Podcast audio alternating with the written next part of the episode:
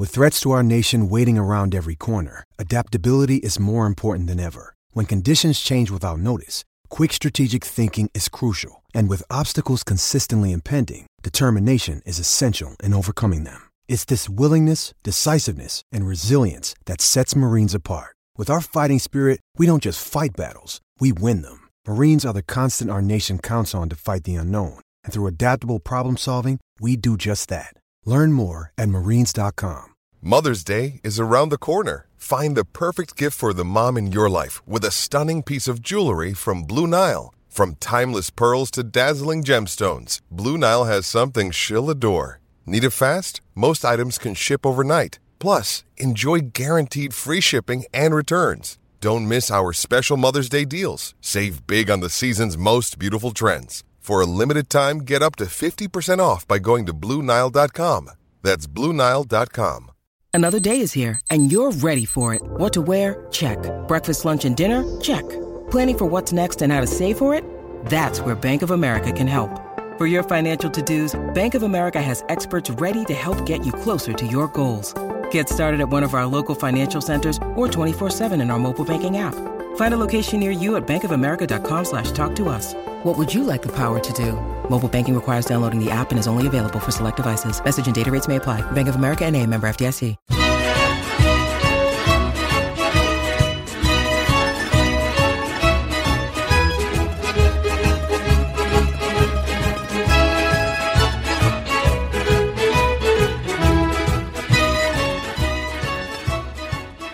Hello and welcome to another edition of the Forza Napoli Calcio podcast. This is a podcast all about Napoli, of course, but you don't have to be a Napoli fan to enjoy it. If you're a Serie A fan, if you're a football fan, looking for the inside scoop on all things Napoli, this is the place to be. I'm your host, Joe Fischetti. Thank you, as always, for listening. I have two parts for you today. In part one, I'll review our Femminile match at the weekend against Juventus.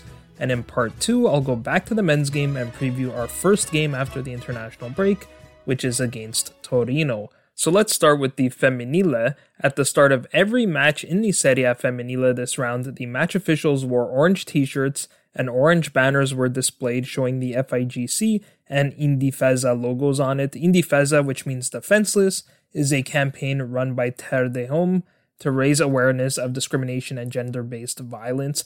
They're active in a number of countries, and this is a really important cause. They deal with everything from infanticide, early pregnancies, child marriages, and trafficking of children.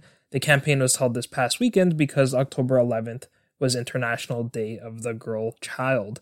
Moving on to the match, this was a weird fixture in the sense that on paper, this looks like a battle between rivals, which we all know about in the men's game. In reality, though, Juve are not a big rival in the women's game, and that's mainly because they are so far ahead of us in many respects, but especially in terms of results. Juve came into this match with 29 consecutive victories in Serie A, a streak which dates all the way back to February 2020. That includes a perfect 2020 21 season. The only games they lost during that stretch were to Barcelona in the round of 32 in last season's Champions League and to Roma in the semifinals of last season's Coppa Italia. But all hope was not lost for this match. Even though Juve ultimately beat Roma, it took an 87th minute winner, so that showed that this team can drop points. Juve have also been the busiest team in Serie A because of their participation in the Women's Champions League. This year's edition of the Champions League is the first to feature a group stage in the women's game. To qualify for the group stage, teams had to play two qualifying rounds, the first of which was a series of mini tournaments with four teams in each tournament. Juve beat Macedonian club Kamenica Sasa in the semifinal of Tournament 5 in the Champions Path. Then they beat Austrian club St. Pölten to advance to the second round. In case you're wondering, the other Italian team to play in the qualifying rounds was Milan. They beat Zurich in the semifinal of Tournament 1 in the league path before losing to Hoffenheim in the final. In the second round, Juve drew Albanian club Vllaznia in the Champions Path and beat them 3 0 to advance to the group stage. Juve ended up in Group A with Chelsea, Wolfsburg, and Swiss club Servette Chenois. So all of that is just to say that Juve have been very busy lately. They played their first match of the group stage against Servette midweek, so they came into this match on short rest. They also had to look forward to their big match in the group stage against Chelsea, which was another midweek fixture immediately after playing against Napoli. Meanwhile, Alessandro Pistolesi had a few additional weapons at his disposal. Both Depi Chatzinikolaou and Evie Popadinová were back to full fitness, and Soledad Jaimes finally completed the registration process. She goes by the name Sole, so that's what I'm going to call her as well. Joe Montemurro rested a number of key players ahead of Juve's midweek match against Chelsea. I'll compare this starting 11 to the one he fielded against Roma in the previous round of Serie A because I think Montemurro rested players for the Servette match as well. The match against Roma was a huge one in Serie A, so we know that that lineup would have been his preferred starting 11. Juve lined up in a 4 3 3 with Roberta Aprile in goal. Martina Lenzini and Cecilia Salvai started at center back. Amanda Nilden started over Lisa Boattin at left back, and Tuija Hyyrynen started at right back. Sophie Pedersen started in the center of the midfield with Anahita Zamanian to her left and Ariana Caruso to her right. Caruso started over Martina Rosucci, who's the preferred starter on the right side of the midfield. Zamanian played on the left because Montemurro replaced his entire front three, which meant he needed his usual left midfielder, Valentina Cernoia, to play up top. Cernoia played on the left wing, and Agnese Bonfantini started over Lina Hurtig on the right wing. Finally, Andrea Staskova started as striker over Claudia Girelli. For Napoli, Pistolesi made three changes to the squad that he fielded against Milan. He stuck with his 5 3 2 formation with Yolanda Aguirre in goal. Paola Di Marino remains the preferred option in the center of the back line, with Hedin Corrado to her left and Emily Garnier to her right. Seti Abramson started at left wing back, and with more attacking players at his disposal, Pistolesi dropped Kaya Erzen to play as the right wing back, over Francesca Imprezzabile. That change made a lot of sense to me. Imprezzabile is more of a fullback than a wingback, and in truth, she has struggled so far this season. Pistolesi used the same midfield that he deployed against Milan, with Sofia Colombo on the left, Sara Gonzalez in the middle, and Eleonora Goldoni on the right. Finally, Sole and Depi played together up top. So those were the starting lineups. Next, let's get to the match. The match could not have started any worse for us. Juve opened the scoring straight from the opening kickoff. Zamanian played the ball out wide to Cernoia. She crossed with her left into the area where Caruso got between our center backs and she head into the bottom corner with Aguirre's momentum carrying her the other way. Garnier seemed to think that Di Marino was going to pick up the run, so she played in front of Caruso, but Di Marino was preoccupied with Bonfantini at the back post, which is why Caruso was left on mark in front of the goal. Things went from bad to worse with Juve adding a second goal in the fifth minute. The play started with Zamanian firing a low hard shot on target from about 25 yards out. Aguirre did really well to stop the shot because if she didn't, that was ending up in the back of the goal. Unfortunately, she wasn't able to push the ball out of play, and Cernoia was the first to the rebound to double Juve's lead. It looked to me like Erzen was expecting Aguirre to push that ball out of play, so she pulled up just for a second, and that slight hesitation allowed Cernoia to get to the ball first. Credit to Napoli though, the match easily could have gotten out of hand, but we settled down and we kept the scoreline respectable. In fact, there was a brief spell in the first half where we pressed high and forced Juve to make mistakes. To me, that was the key takeaway from this match. If you want to take points away from Juve, you have to go all in with the press, and why not? What do you have to lose, especially if you're in the bottom half of the table? Juve will make mistakes when they are pressed. In this match, we saw Soledad press goalkeeper Aprile and she kicked the ball straight out to touch. Shortly after that, Salvai cleared the ball straight to Colombo at the left corner of the box, which gave us a free opportunity to shoot. Unfortunately, she rushed her shot a bit and wasn't able to hit the target. Finally, a minute later, Depi nearly chipped the keeper from 40 yards out but her shot finished on the roof of the goal. So if you press Juve, they are liable to make mistakes. That's easier said than done, though. There's a reason why they haven't dropped points in so long. Around the half hour mark, Pistolesi made two changes which were undoubtedly intended to bolster the attack. He replaced Corrado with Ariana Acuti, which facilitated a change in formation to a 4 2 4. I thought for sure Colombo would be one of the players to come off because she was involved in what looked like a pretty nasty collision. She appeared to take either a fist or a shoulder to the head and then stayed down for a while after the collision.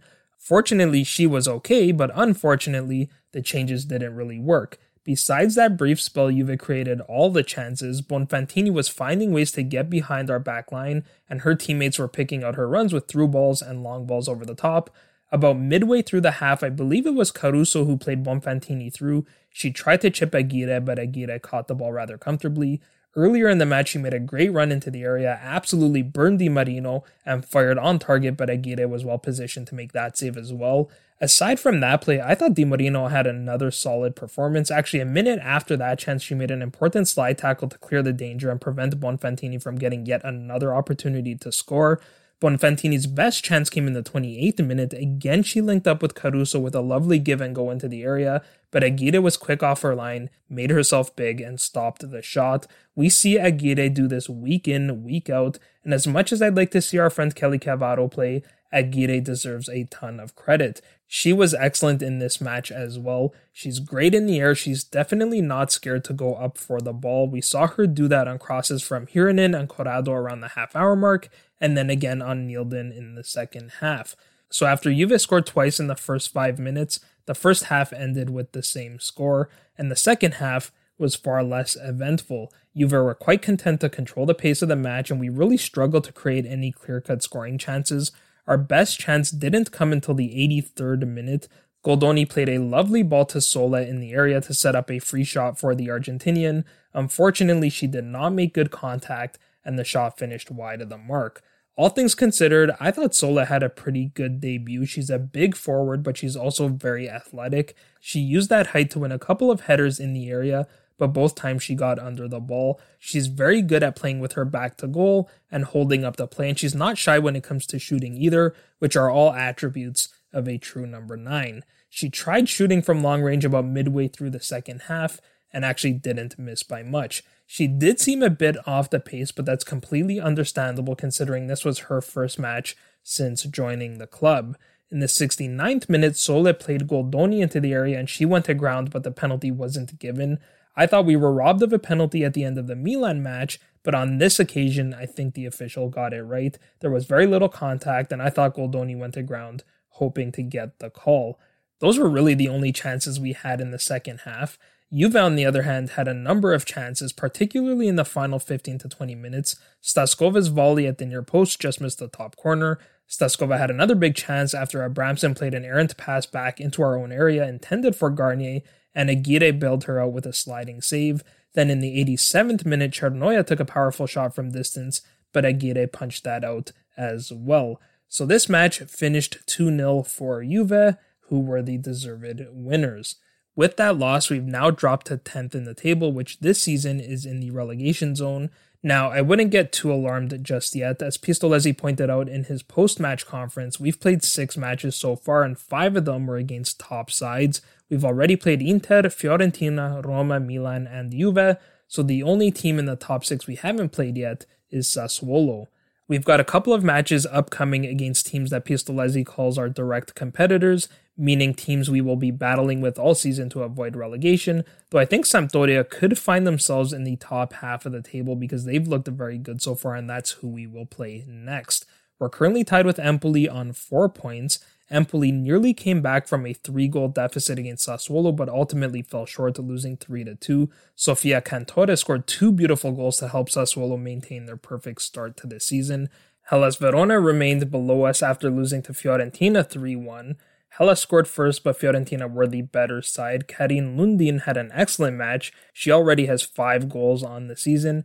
That's level with Cantore and only one behind Capocannoniere leader Valentina Giacinti. Lazio also remained below us and bottom of the table after losing 2 1 to Pomigliano. Lazio have really struggled in their first season in the top flight.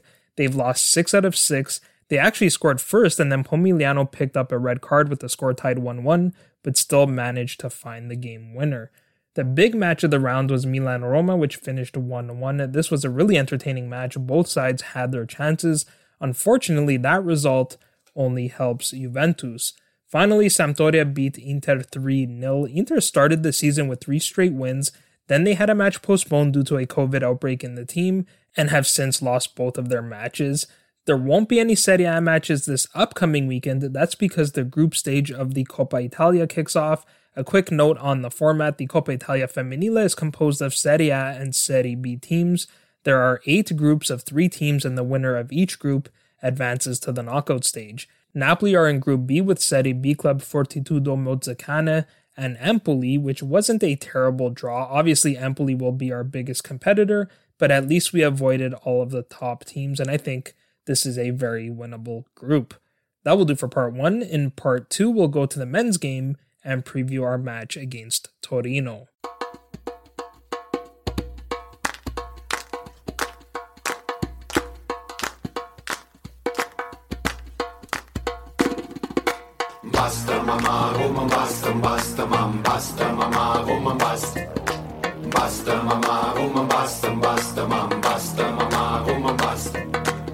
Frate mamma porto dammi dammi in da via Quando frate mamma porto dammi dammi in da lì. Torna a casa e trova mamma ma che basta basta Torna a casa e trova mamma ma che basta, basta. Sta facendo casa di lavoro tutta stanza mam basta mamma come basta basta mam Basta mama, woman, basta, basta, mam, basta mama, woman, basta. Basta mama, woman, basta, basta, mam, basta si frate mamma metto dammi dammi in da cucina E si frate mamma metto dammi dammi da La cucina. fastidia mamma mi mentre che basta basta La fastidia mamma mi mentre che basta, basta. Sta facendo casa di lavoro tutta stanza mam basta mamma come basta basta mam Basta mama, woman, basta, basta, mam, basta mama, woman, basta. Basta mama, woman, basta, basta, mam, basta mama, woman, basta. Passo casa di e poi faccio la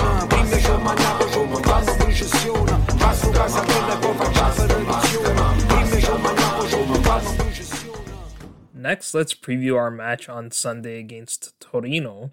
Torino come into this match sitting in 11th place with 8 points. Of course, the big change for Torino this summer was the signing of Ivan Juric to be the new manager.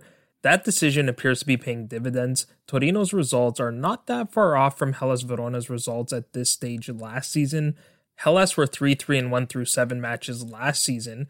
Torino are 2 2 and 3 at the moment, which is an improvement compared to Torino's position at this stage last season, but not quite as good as Hellas Verona's. Mind you, Hellas had a really strong first half of the season last year before completely tanking in the second half. Also, Torino have had a really difficult schedule to start the season. In the first seven matches, they've already played Atalanta, Fiorentina, Sassuolo, Lazio, and Juventus. After Napoli, they have a run of 10 games where 8 of them are very winnable, the other two being Milan and Roma. So I think by the middle of the season, we could well see Torino sitting in 9th or 10th just below Sassuolo. I know we've all moved on from last season, but we can't preview this match without mentioning the points we dropped to Juric's team last season. Hellas were one of only three teams to take points from us in both fixtures last season, the other two being Inter and Sassuolo. So this will be another good test for us, not just for the players, but also for Luciano Spalletti. We've talked a lot about how Spalletti has instilled a winning mentality at the club. This is a match that will test that mentality because we all know how defensively Juric likes to play. There will also be the added pressure of maintaining the perfect start to the season. If Spalletti wins this match, he will tie Maurizio Sarri's record of eight consecutive wins to start the season, which I believe is a record for Napoli, at least in the De Laurentiis era. He would also inch closer to Rudy Garcia's Serie A record of 10 wins to start the 2013 14 campaign. Of course, neither Sarri nor Garcia won the Scudetto in those seasons, so maybe that should be a lesson for anyone who's counting their chickens before they hatch. Granted, those were very different times. Juve were dominating the league and Serie A was far less competitive back then compared to how competitive it is today. As far as the squads go, both teams will be missing players due to injury or because they're playing in World Cup qualifiers in South America. So, with that, let's get to the starting lineups. Torino typically line up in a 3 4 2 1 formation with Vanya Milinkovic Savic in goal. Gleison Bremer, who's been linked to Napoli lately, typically starts in the center of the back line, with Koffi Djidji to his left and Ricardo Rodriguez to his right. Rodriguez picked up a knock representing Switzerland on international duty, so I think Napolitan Armando Izzo will start on the right side of the back three. Izzo scored just two goals last season, but one of them was against Napoli. Another Napolitan player who will likely feature in this match is Rolando Mandragora. He's one of Torino's regular starters in the center of the midfield. In all likelihood, Tommaso Pobega will be the other central midfielder. Juric prefers to start Ola Aina on the left side of the midfield and Wilfried Singo on the right side of the midfield. Christian Ansaldi does start occasionally on the left, so we could see him start over Aina. The front three is where things get very interesting. Between injuries and CONMEBOL World Cup qualifiers, Torino could be missing a number of players. Marco Pjaca is still recovering from a muscle injury, so he's not expected to be in the squad. Likewise, Simone Verdi will be out with a strained femoral bicep. Antonio Sanabria and Thomas Rincon are not expected to be in the squad either. They're playing in World Cup qualifiers on Thursday. By the time you hear this, they probably would have already played. Sanabria is representing Paraguay in their match against Bolivia. That match is at 4 p.m. local time, which is 10 p.m. in Italy. Rincon's representing Venezuela for their match against Chile. That match is at 8 p.m. local time, which is 2 a.m. in Italy. That means both players will not get back to Italy until Friday night, so they'll only have one training session before the match on Sunday. Andrea Belotti has recovered from his ankle sprain, but he will most likely be on the bench. And Simone Zaza returned to training about a week ago after recovering from a muscle injury. So, taking all of that into consideration, I think we'll see Sasha Lukic and Karol Linetti play as the two trequartisti, with Zaza as the striker. For Napoli, Luciano Spalletti will line up in his usual 4 3 3 formation. With David Ospina playing World Cup qualifiers as well, Alex Meret will start in goal. Meret was with the national team for the Nations League semifinals and finals, but he didn't feature in either of those matches, so he will be well rested. Both games were played in Italy as well, so he didn't have to travel too far. Ospina was amazing in Colombia's nil-nil draw to Brazil on Sunday. He was easily the man of the match there. He'll be back in action on Thursday for Colombia's match against Ecuador. We know he could theoretically get back to Napoli in time for this match, as he did during the last international break to be available for the Juve match, but with Meret now healthy, there's no need to rush him back. Kalidou Koulibaly and Amir Rrahmani should start at center back, though I wouldn't be too shocked to see Costas Manolas in the starting 11. He will certainly be the most rested of the three, Koulibaly captained Senegal to back to back wins over Namibia to advance to the third round of World Cup qualifiers. Amir Rrahmani captained Kosovo to losses to Sweden and Georgia. They're bottom of UEFA Group B, so they will not advance to the next round. Mario Rui will be well rested to start at left back, and despite playing the full 90 minutes in both of Italy's Nations League matches, Giovanni Di Lorenzo will have to start at right back. That's because Kevin Malcuit picked up a muscle strain about a week ago in training, so he'll likely be out for this match. You never want to see players get hurt, but that could open the door for Fauzi Ghoulam to make an appearance in this one. Fabian Ruiz, Frank Zambo Anguissa, and Piotr Zielinski should start in the midfield, whether it's a 4 3 3 or a 4 2 3 1. Anguissa played the full 90 minutes in both of Cameroon's World Cup qualifiers, both of which were wins against Mozambique. Cameroon are one point behind the Ivory Coast in Group D with two matches to play. With a draw to Malawi, they would advance to the third round of qualifying. Zielinski was on the bench for Poland's 5 0 rout of San Marino, but he played the full 90 minutes in Poland's 1 0 victory over LCT sides Albania. That was a really important win. Poland and Albania will battle for second position in Group I, assuming England win the group. England are currently top on 20 points, followed by Poland on 17 and Albania on 15. Albania still have to play England though, so I like Poland's chances of advancing to the second round, which is the playoff stage. In the attack, I think we'll see Lorenzo Insigne start on the left wing. He played only 58 minutes in Italy's semi final against Spain and only one minute in the third place match against Belgium, so he'll be well rested. I think Matteo Politano will start over Chucky Lozano on the right wing. Lozano played three times during the international break. First, he played the full 90 minutes in a 1 1 draw to Canada. Chucky assisted on the lone goal there. Then he played 89 minutes, scored a goal, and assisted another in Mexico's 3 0 win over Honduras. Finally, on Wednesday, he played 70 minutes in Mexico's 2 0 win over El Salvador. Finally, Victor Osimhen will likely start up top. Osimhen played in both of Nigeria's matches against the Central African Republic. Nigeria lost the first one 1 0 and won the second 2 0, including a goal from Victor. Nigeria are top of the group and need at least a draw against bottom of the table Liberia to advance to the third round of qualifying. The only other Napoli player to represent his country this international break was Elif Elmas. He played the full 90 minutes in both of North Macedonia's matches, which were a 4 0 win over Liechtenstein and a 4 0 loss to Germany. Germany will most likely win the group, but it looks like Romania, Macedonia, and Armenia will battle to the end for the playoff spot in Group J. They each have two matches remaining, and one is North Macedonia against Armenia, so that could be a key match. But both of them will need Romania to drop points in one of their two final matches to have a chance to advance.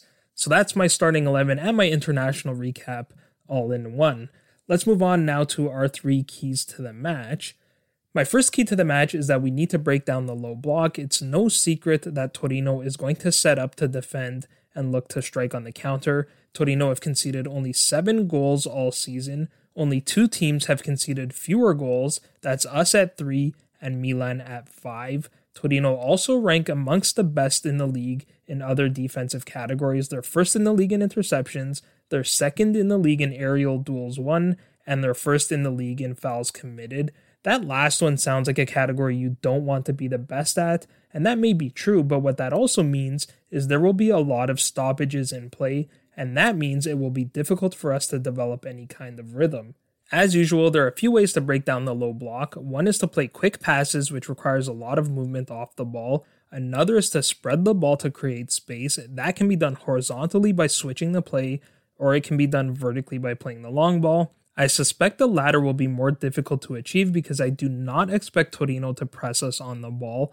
I think they're going to give us our own half and play with 10 men behind the ball in an attempt to negate Victor Osimhen. My second key to the match is we need to take advantage of our depth. I noted all the Torino players that are either missing or just returning from injury.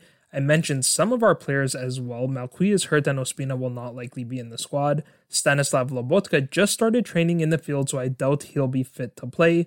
Adam is still doing physio and personalized training, and Andrea Petagna picked up a thigh injury on Wednesday in training as well, so they are not likely to be in the squad either. That said, most of our injured players are backups, and we have depth at just about every position. If you consider Ospina and Meret to be our 1A and 1B goalkeepers, our entire starting 11 is still intact. I'm a little bit concerned heading into this stretch of 7 games in 22 days because if we lose any more players, then we could have some problems. Even with the absences for this match, we still have Manolas that can spell either Koulibaly or Rrahmani. We have Diego Demme that could give Fabian or Anguissa a rest. We have Elif Elmas who can replace Zielinski or Insigne should they be struggling to produce. We have Dries Mertens back now who can replace Zielinski if we need to bolster the attack, or he can replace Osimhen to give us a different look in the attack. And we have Chucky Lozano who can give us fresh legs on the wing.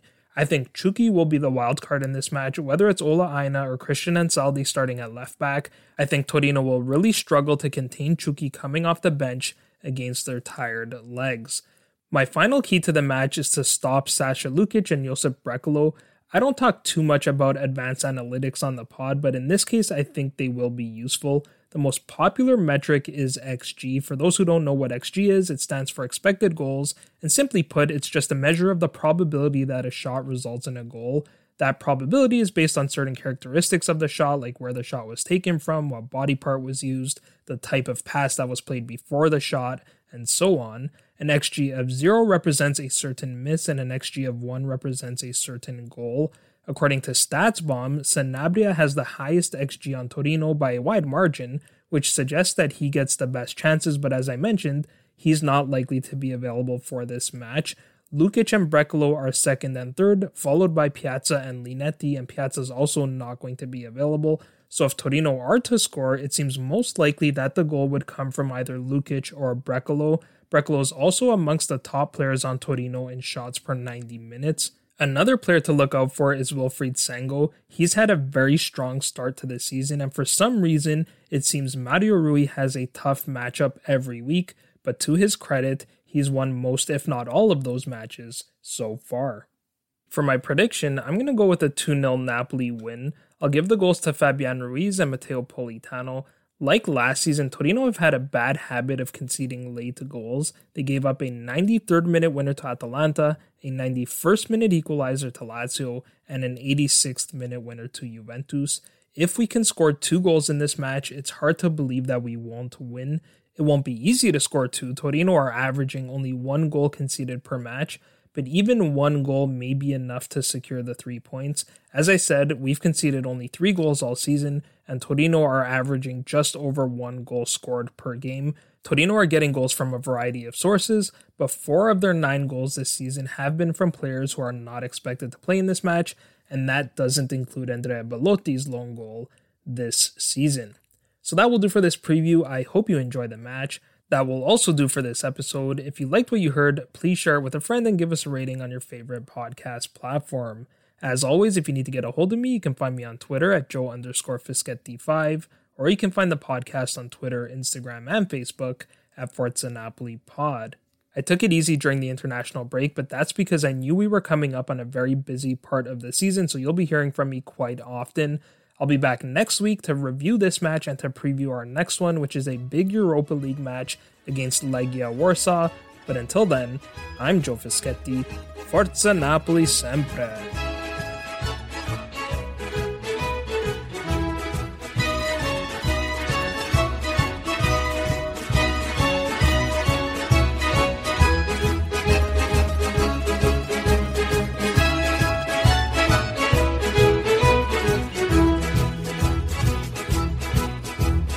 Selanayne meresayette tusayado Tusayado Ma dosto cuore ingrato chiudi spiette famelo un po' Famelo un po' Adollo fuoco coce ma si fuie e lascia sta. E lascia sta. E non te corri a appresso non te struie sulla guardare Sulla guarda.